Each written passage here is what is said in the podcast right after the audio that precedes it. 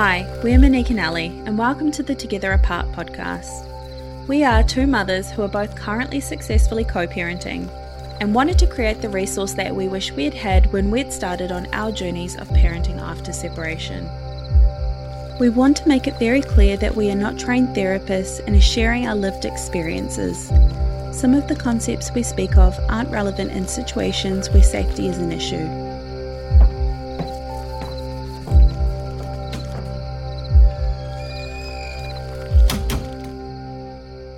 Welcome to the Together Apart podcast. This is episode three. Welcome back. For listeners who are returning, and hello if you're a first-time listener, we are Ellie and Monique, and today this episode is going to be on letting go and stories, which we're going to yeah. explain in depth. We are now, I guess. Okay. oh, okay. So letting go of the stories that we tell ourselves, we think, is one of the most important pieces of the co-parenting journey, and um. Last week or a couple of weeks ago, we asked um, parents to write in their experiences with co-parenting, and a really huge theme in terms of being a turning point for co-parents in their journeys was finally letting go of the stories that they had told themselves. And I know that for myself, that that has one hundred percent been true, because the story that I clung on to so desperately was the white picket fence dream, which we'll talk a little bit about later. But do you want to talk about, I suppose, what your understanding of stories that people tell themselves are, and what you've noticed talking to other parents? Yeah, sure. Um, okay. So I think they can be small scale and they can be big scale, but it is often everything we tell ourselves is a story. So say you walk into the coffee place and the barista is a bit rude to you, and you take that personally, and you tell yourself this story that, oh, they mustn't, you know, I must have annoyed them or something like that. And you go on this tangent, right? That's just a story. So everything we make around our experiences is stories. And sometimes we can get so caught up in them that we actually lose the ability to sit back and go, no, this is actually just a story that I'm telling myself, and therefore repeating consistently mm. than what is actually the facts of what is happening. And that's why we've kind of bundled letting it go and stories into the same episode, because there is so much shedding of the stories we tell ourselves. I have found, and you have found, Mon, in co-parenting, because really in the transition from a romantic relationship into a co-parenting relationship on a big scale, you need to let go of your past relationship. That doesn't really stand anymore. If something happened and your partner at the time has done something to you that you found was really hurtful, you can't really take that into your co-parenting relationship and hold it against you, hold it against them, sorry, forever. And that is where the letting go comes in, that you need to come into this new relationship and start it fresh. Um, that doesn't mean you don't know each other. It doesn't mean you act like you, you know, you guys have children together, but it just means coming in with a clear mind. And the stories play a big part in that. So for me, like you, Mon, the white picket fence was a big story that I wanted to identify with. Mm-hmm. And it took me a lot to, I guess, be okay with and let go of the fact that I'm never going to have this thing that society says is the normal way to have a family. Because yeah. now, even though I don't feel like our family is broken, I feel very whole in our dynamic. And when I meet someone and I have a future family, which I hope will happen one day, it's still never going to be the white picket fence story of a mum and a dad and the kids. And that's it. It's going to be a blended family. You know, I might meet someone with kids, I might not, but either way, it's not going to be what society says, you know, the two point five kids or whatever the mm-hmm. thing is. And so for me, letting go of that story, and I guess the narrative of the single mum. So it probably went from the white picket fence, and then I went into single mum, right? Because we separated. Yeah, I did the so same. I had to let go of that. And I really found that people pander to this single mum narrative of hardship and all of that, which is, you know, for those mothers doing it out there by themselves, totally, you know. But I, you and I have both spoken about this, and I don't actually identify as a single mum. No, I'm a single woman who parents with her ex-partner, but I'm not a single mom. I'm not earning all the money. I'm not doing all the child stuff. I don't have, I have support. Um, and I think that's a really important thing. But what I found is I did get caught up in that, and people in my life pandered to it. Mm. Oh, you're a single mom. Oh, that must be so hard. And especially in dating, I found it's, it's that thing that men really, well, okay, that's going to sound really stereotyped, but will come in and be like, oh, I really want to help you. Like, it must be so hard being a single mom. And then oh, I'm like, well, yes. no, I'm not a single mom. Like, I'm a single woman who has a child, but I have a lot of support. Like, Rocky's dad is so supportive, and same with you and Steve.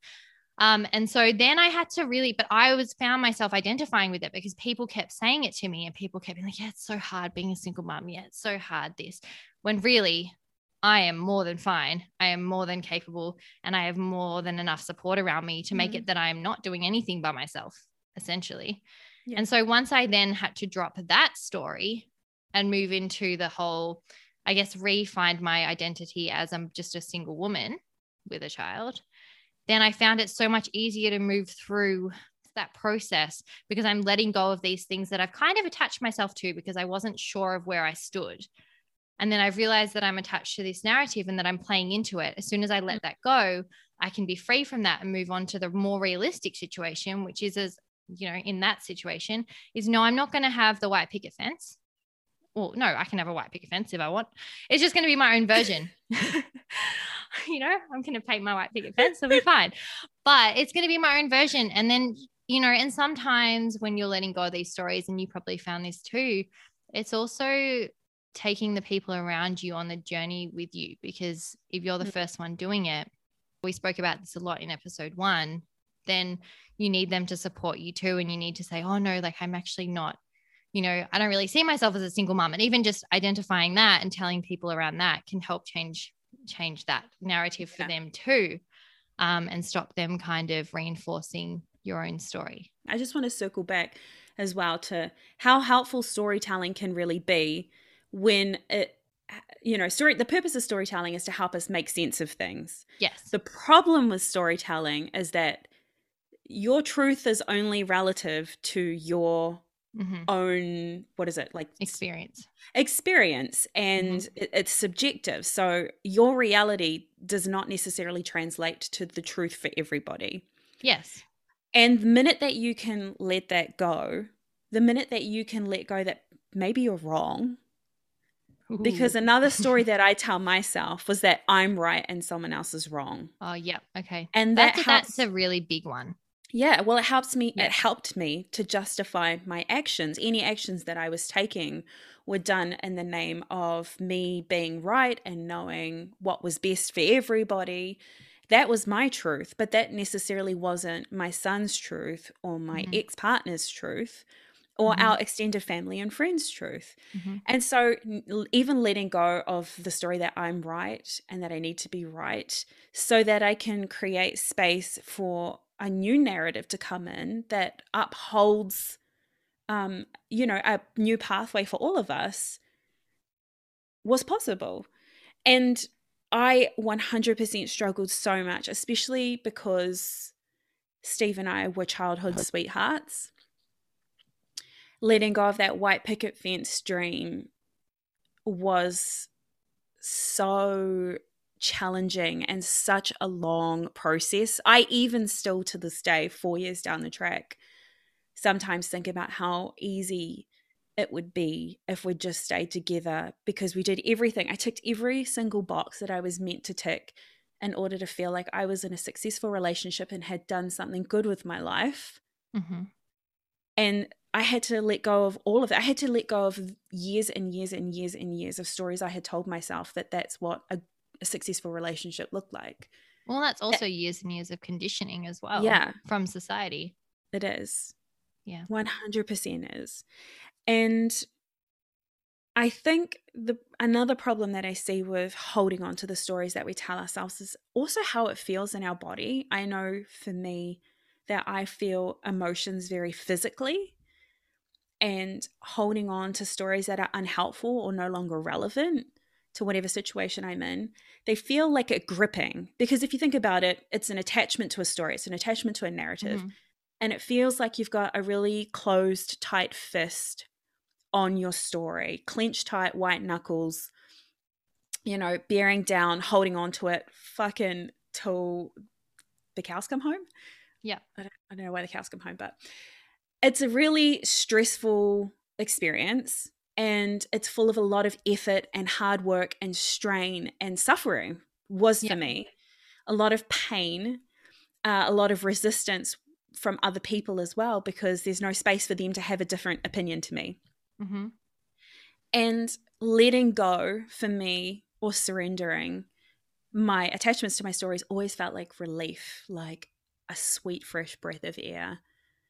Definitely. But it, but it's always scary because where you are in your story is oh, it's so comfortable. It's so comfortable and it's safe and it's known nice. and you know it, you know you, it, like you know what's going to yeah. happen. But also, like, on the flip side of that is, if you know what's going to happen, how can you create a different outcome if you're continually taking mm-hmm. the same actions and thoughts yeah. and behaviors and all of that stuff? You, you're just going to keep creating the cycle of repeated patterns and behaviors, not just in yourself, but in generations to come mm-hmm. within your family. I hear you. And then I think it's also important to note, in co-parenting, if you have two co-parents who are both stuck in their stories and no one's willing to shove, then or move or a, a transition to a different story, then you're not you're not going to move. You're kind of going to just you'll be stagnant. Um, and I think that, like, definitely for me, and I feel like in the space, like, they're the two main stories that I spoke mm. about, but I'm kind of shedding stories all the time. And even, like, within our co-parenting relationship now, like, for an example, because that was quite a large scale um, mm. example. And I think examples are good ways to get things through. But um, Charlie was a little bit kind of, I guess, short yesterday, but he wasn't, he was just busy. Right. But it took a lot for me to not get into this story of, oh, I've annoyed him. Oh, I've done something. Oh, that's or, me today. yeah, that's you today. Um, and he hadn't done, like, he wasn't, he wasn't being mean or anything like that. It's very rare that we're mean to one another. Um, and he was just being a bit short with me, and he, he didn't call me back straight away, and he wasn't messaging back straight away, which, you know, demanding, but I'm like, I'm kidding. But he normally is so good on the, t- the technology and the communication that I hear back straight away. And so I kept, like, having these things going, oh my God, have I done something? What did I do this morning? Did I do something to piss him back up, piss him off? I was a bit late back from the dog walk. Like, was it that? And then I had to go, these are stories I'm attaching to a situation. Mm. The facts of this right now is that I know he's busy with work. I've got a day off with Rocky, so I'm a little bit bored. And that's it. I have a really good story that my friend told me. This is not related to co-parenting, mm-hmm. but she used to have this, she used to get a lot of anxiety whenever her husband or someone in her family would go away, and she would immediately think they're going to die. And oh, it would cause I used her, to do that. yeah, it would cause yeah. her a lot of stress, yeah, unbelievable anxiety until they were back with her. And we were talking about it mm-hmm. and basically we worked out that her mum's dad had left one day and on a holiday and died on the holiday or something like that, and mm. never came home when she when her mother was a child. And so her she had actually been passed on that anxiety from her parent, that when people leave they don't come home. Yeah. And that's the story she had grown up with, so that's the story that she had told herself. And I just thought that was such a powerful um story about stories and oh, how it, right. yeah, story yep. about stories, and how it manifests in the body and mm-hmm. how it can be passed on to our children simply from seeing them, you know, uh, yeah, our children seeing us definitely. sort of like model those stresses and stuff like that. Another friend gave me this really amazing example about stories. And she said, when we're born, we're holding on to this red ribbon. I don't know why it's red, but a ribbon. Mm-hmm. She said every time we have an experience, every time we have an interaction with someone, we turn around, and as we start to turn around, the ribbon's twirling around with us.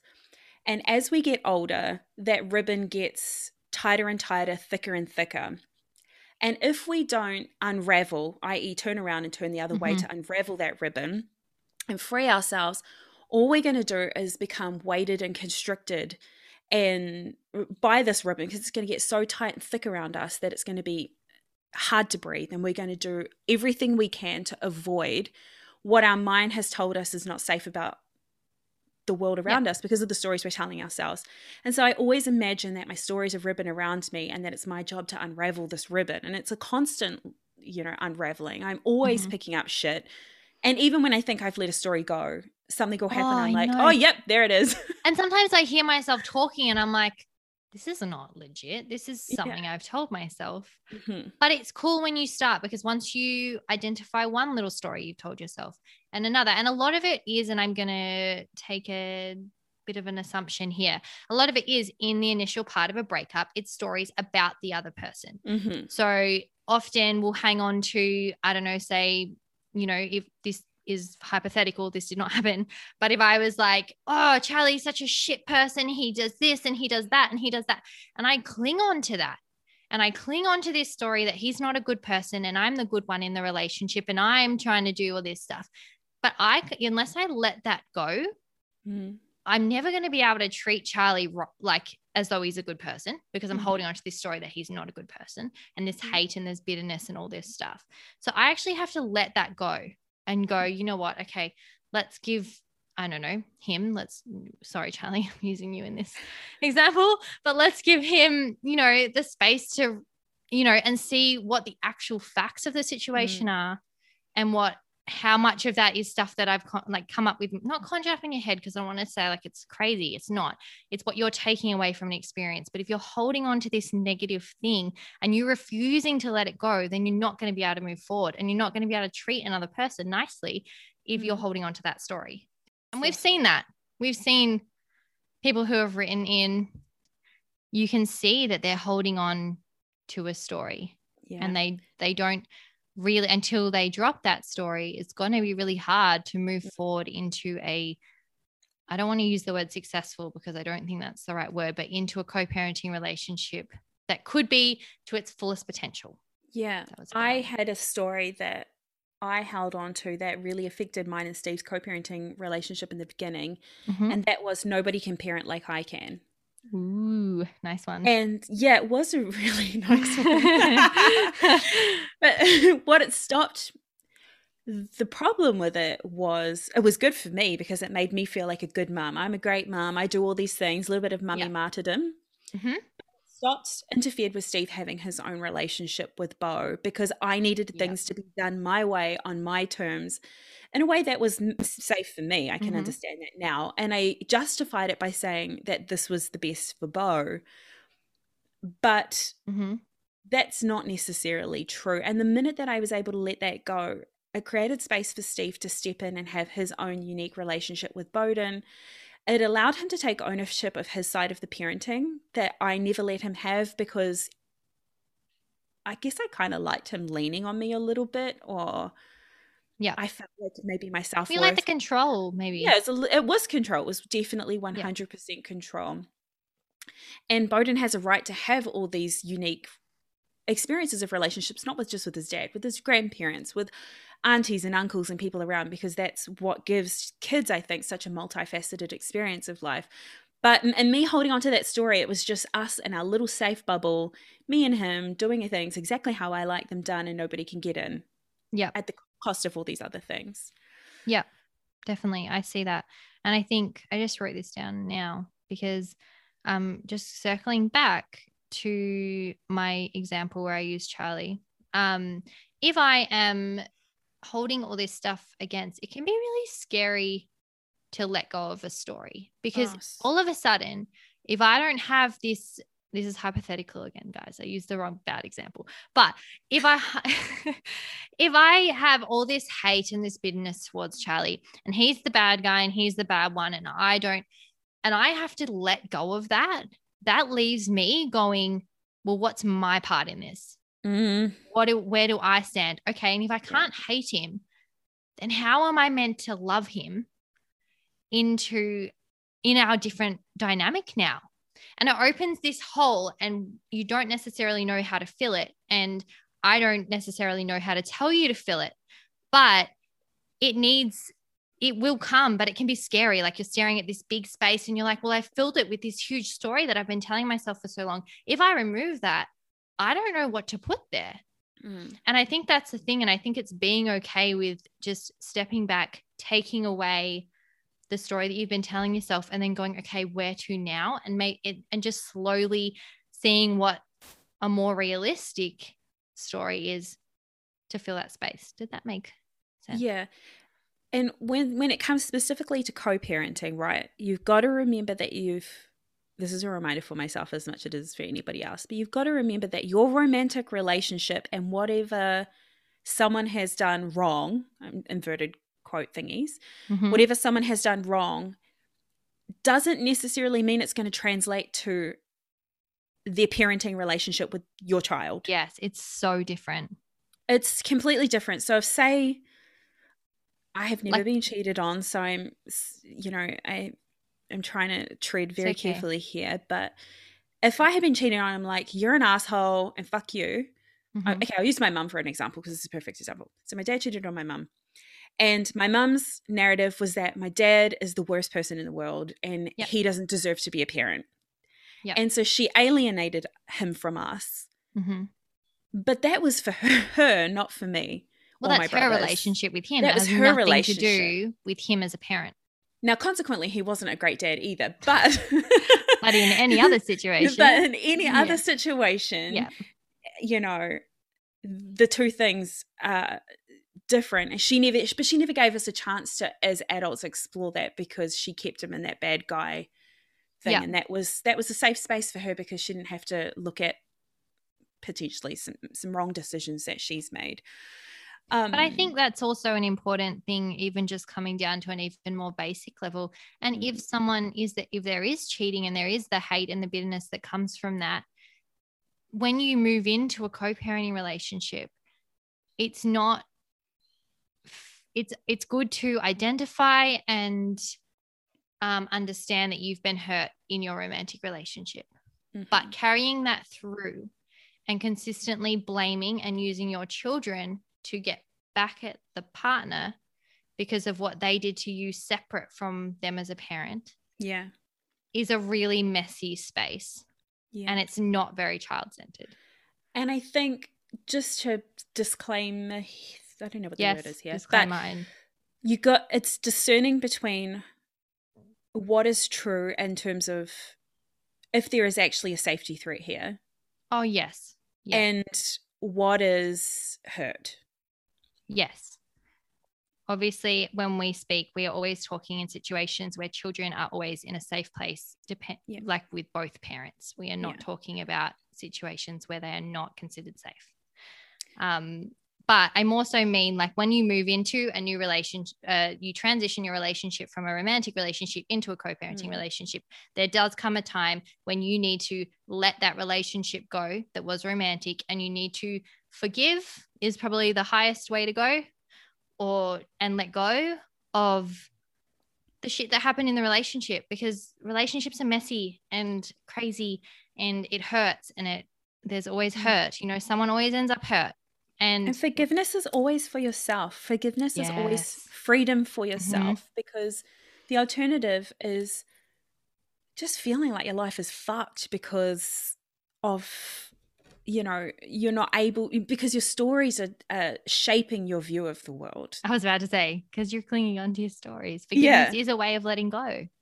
And it's always for you. It doesn't necessarily have to be for the other person. If you can't stretch that far, that's okay. You just always start with the self first. Like, everything that we always will talk about is that self-work is work on the self. It's not trying to fix another person or change another person. It's about doing whatever you can to bring awareness to the stories that you tell yourself and healing to those wounds, so that you're not responding to situations, potentially stressful situations as well, from a wounded place, and you're you're responding to them from a deeply aligned place within yourself. Yes.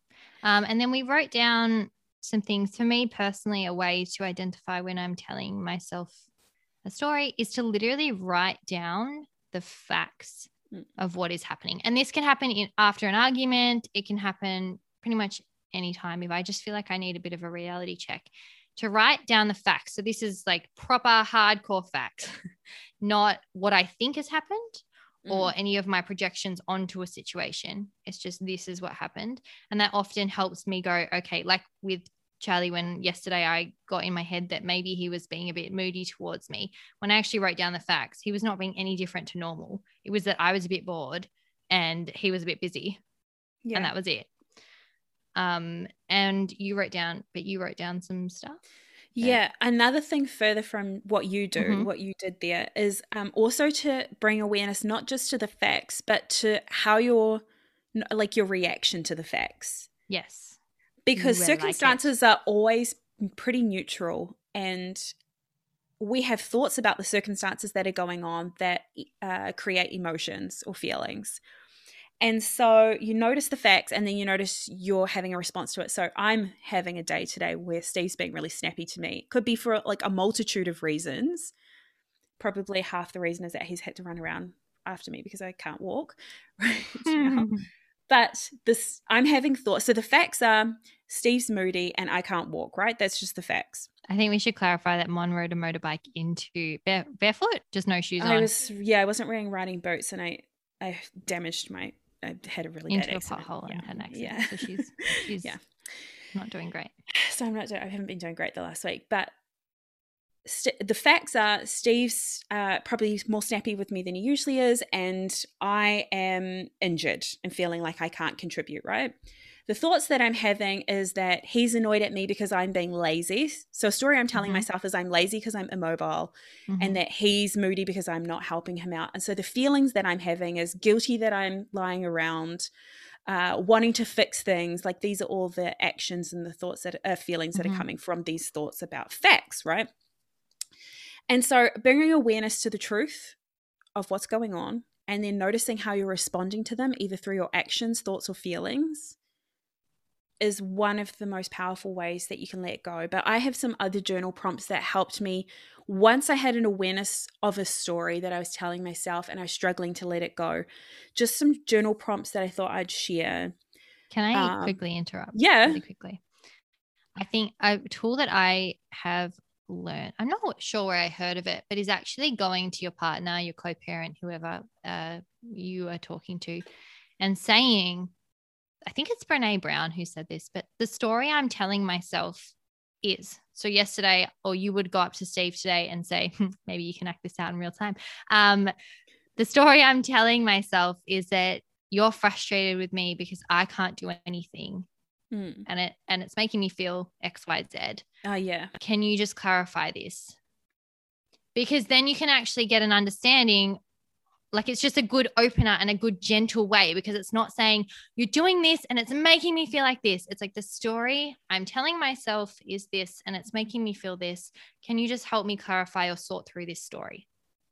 And I it's a really that. gentle, soft way to go into a discussion as opposed to coming at guns blazing.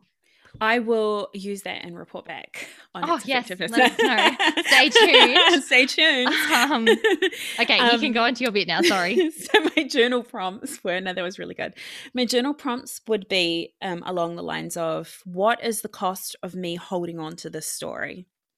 And mm. usually the cost would be something like um, feeling stressed, feeling exhausted, fighting, um, noticing my child is distressed, um, feeling uncomfortable around family members, friends, you know, mm-hmm. hibernating, going into social, you know, lockdown or whatever it is. So that would be personally attacked. Yeah, feeling yeah. so that so that's a good journal prompt, is what is the cost of me holding on to my story? And then being honest with myself about how it would feel like to let go of my story. What would it feel like to let go of your, my story? And it could be scary, it could be exciting, it could be relieving, it could be any of these things, and sort of expanding upon your journaling there. And what new pathways might I create if I let go of my story? Or what new experiences or what newness might come from me letting go of my stories? Because that can be scary as well, like thinking that you hate someone and then saying, if I let go of my story that they're an asshole, then that means that this opens up a pathway to us being friends. And, and that can be can be scary. That can be very scary because you've never been – yeah, it's been a long time since you've been down that road. Yeah. Okay, so those are some really simple journal prompts to use if you... Should we put them in the show notes? Yeah, we'll put them in the show notes. Um, and maybe on Instagram. And maybe on Instagram. And if you're not comfortable with the writing, with writing, and I, you know, we don't write so that we can get things perfect. We write so that we can get it out of our brain and onto oh, a piece of paper. Sometimes I will like jour- journal, and it's just like, if anyone else ever read it, they'd be like, this woman is certifiable, is actually. And then I just like, sometimes if I don't want, really don't want anyone to see it because it's not on a physical piece of paper, I'll just type it and then I'll just yeah. delete it. But it's actually having your thoughts down on paper makes them so much clearer, and it yeah. makes them comparable to what's actually happened. Sometimes yeah. things get so jumbled in our brains that then when we're also trying to think about what the stories are we're telling ourselves, but then what's actually happened, it gets all mixed up, like mixed mm. wires. But when you've actually got your writing down right in front of you, you have a clear space to go, okay, well, what's actually happened? Yeah. And hey, this is how I'm feeling. And I wonder why I'm feeling that. And go through with a highlighter and, you know, highlight bits and see what, why you're feeling stuff, or, you know, if something's noticing come up. patterns. Yes, patterns. Oh, patterns. Mm, we should we do a whole a episode on patterns. uh, the next thing would be having a safe space to talk about it with somebody. And that could be therapy if financially that's in your, mm-hmm. you know, like budget. And I personally love somatic therapy, which is um, similar to talk therapy, except it's much more bodily and emotion, moving emotions throughout your body. But if mm. that's not available to you, having mm. one or two people that you can go to that feel safe to express yourself. And you could even say like, hey, I just need a space to vent. I don't need advice. Or, or I want you to identify any stories I'm telling. Point out myself. Shit to me. I was about yeah. to say, don't go and vent to your friend who's the first one to be like, he's an babe, asshole. You're amazing. Right. You do yeah. nothing wrong. It's all yeah. them. Yeah. So, and telling them which one you need. So right now I just need yeah. someone to hear me, or right now I need someone to point out things that I can't see myself. Yeah. And you can do this by text or email or f- or voice memos. I'm personally a huge voice memo fan. I know, it's so weird. I've had to get really used to it. Oh my God, yeah, gotta listen to this. Yep.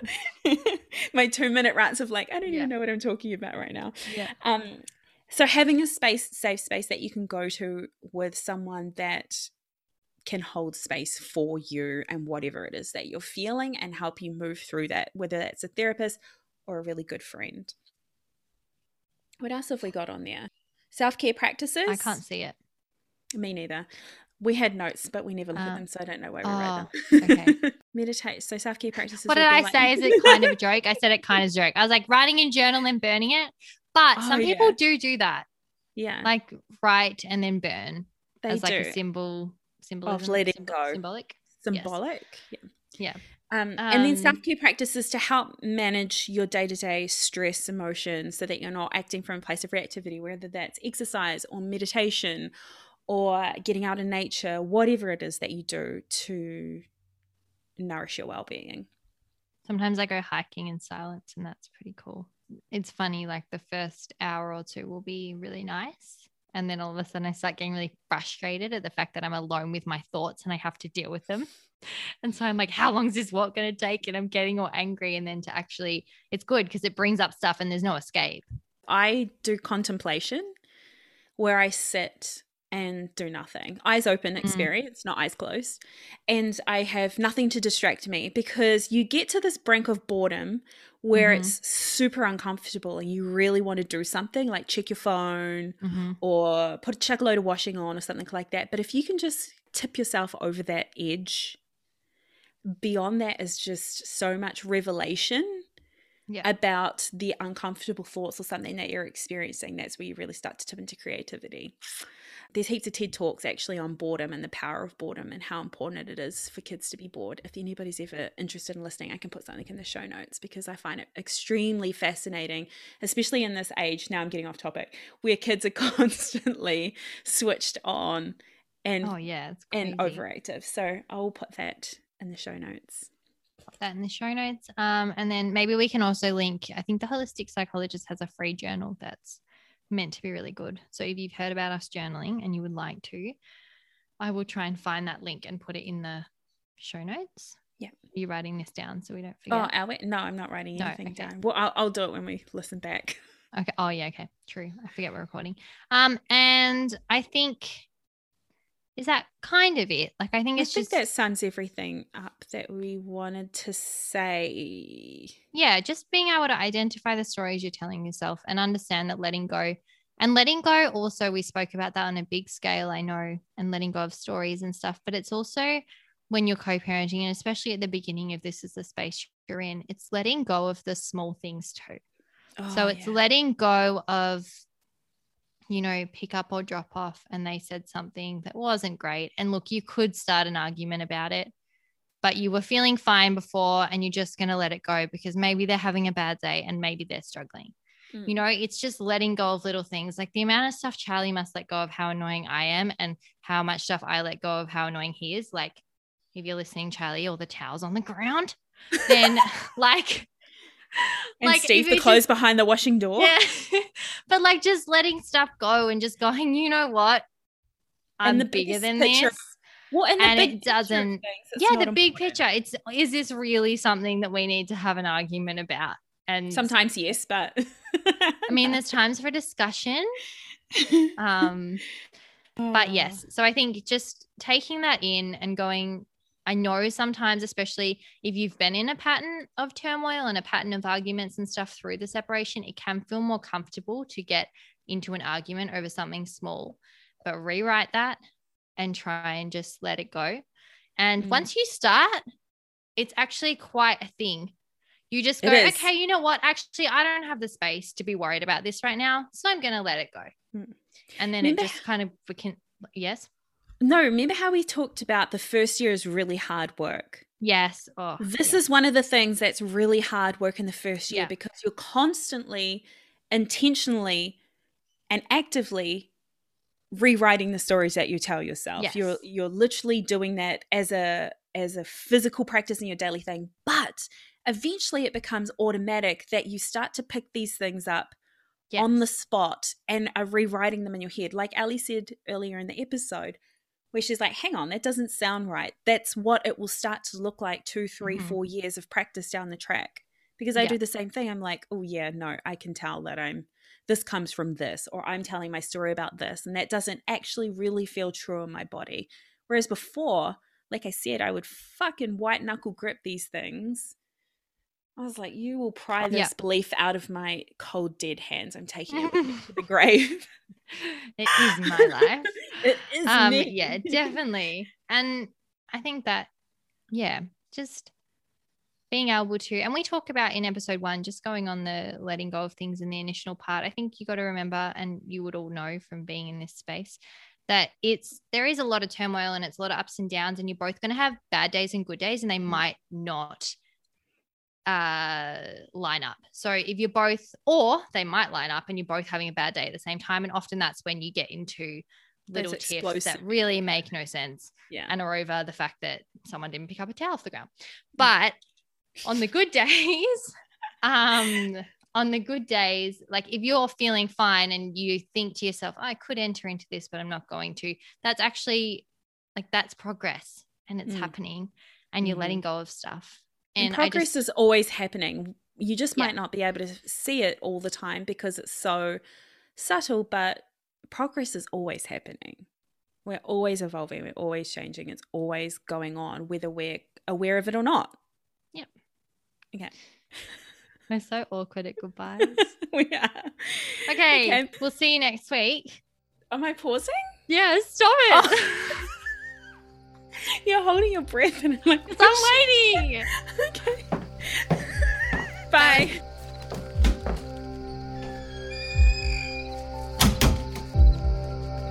Thanks for being part of the co-parenting movement. We are so grateful to have you here, and if you enjoyed today's episode, please head over to iTunes and give us a five-star review and subscribe. If you know any friends or family going through a separation with children, please pass this on so we can reach as many people as possible. Follow at Parenting Together Apart on Instagram, and we'll see you next time.